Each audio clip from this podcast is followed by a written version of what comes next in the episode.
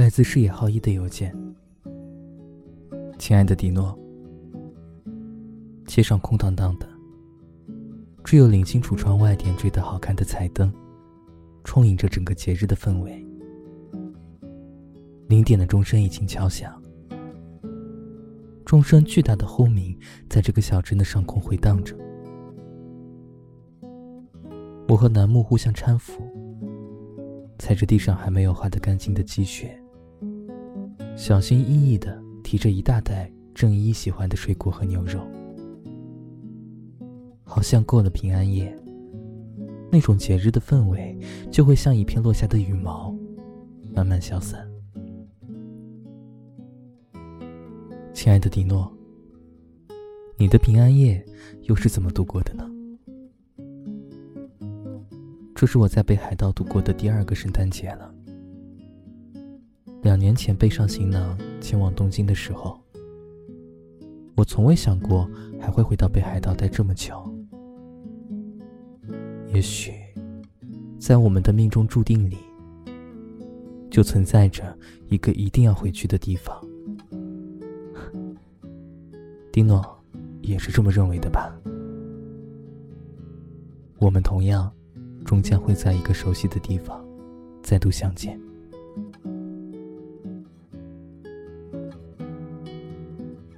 我和楠木走过小镇中央，中间广场放置着一棵巨大的圣诞树。这棵树其实一直都存在着，它是一棵云杉，只有在圣诞节才会张灯结彩。想想，真是有点落寞呢。平日里并没有人注意，只有在这一天给他换上好看的装扮，他才会变成每个人眼中的焦点。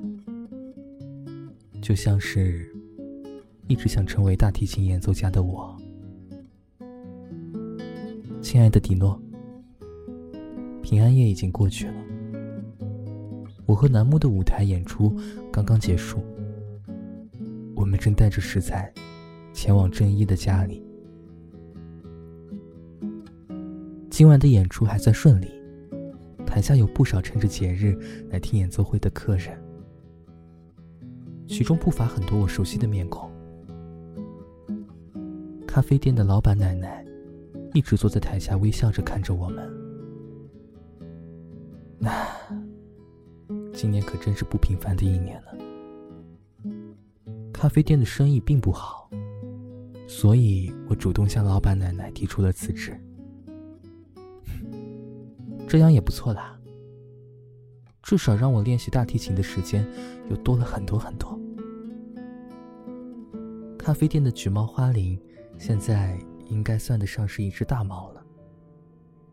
还记得我在车站的时候捡到了它，幸亏了咖啡店的收养。在今年咖啡店没有什么生意的时候，也是他陪着奶奶度过了一段很艰难的时间。坐在旁边的还有经常给我们送昆布的船员大叔。你一定想不到，他的演出票是我送给他的。大叔在接过票的时候，愣了很久很久。他今天在台下睡得很香。嗯。能让他在这里安安心心、踏踏实实的休息一会儿，好像也是个不错的选择。亲爱的迪诺，我们在圣诞节的凌晨三点，终于吃上了自制的寿喜锅。楠木和真一这两个家伙，今天喝了不少的酒。我们听着你从很远的地方发来的消息，那种。也许会被时间拉扯很远的距离感，竟然在一瞬间消失的干干净净。现在，我也要对你说一声：你好，你好，再见，再见。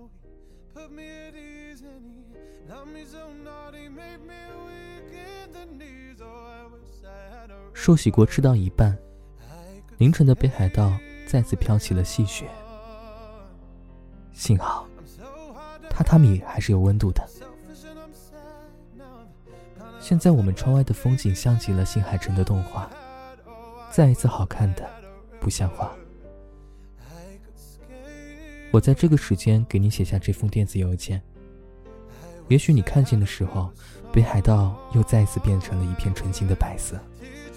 圣诞快乐，祝你也祝所有我们爱的人。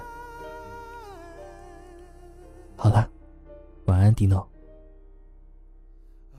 今天圣诞节的酒格外香甜。